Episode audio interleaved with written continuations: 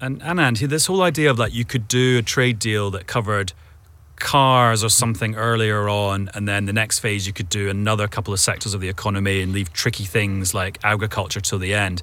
I mean, is that there was a lot of discussion about whether that would even be legal under international law, wasn't there?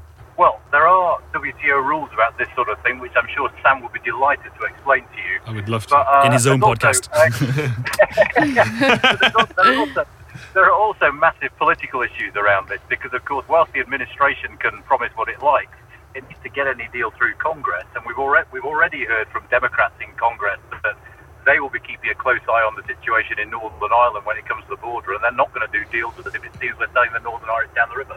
Oh yeah, I because was- Nancy Pelosi was quite vocal, wasn't she? She put out a statement a couple of days later.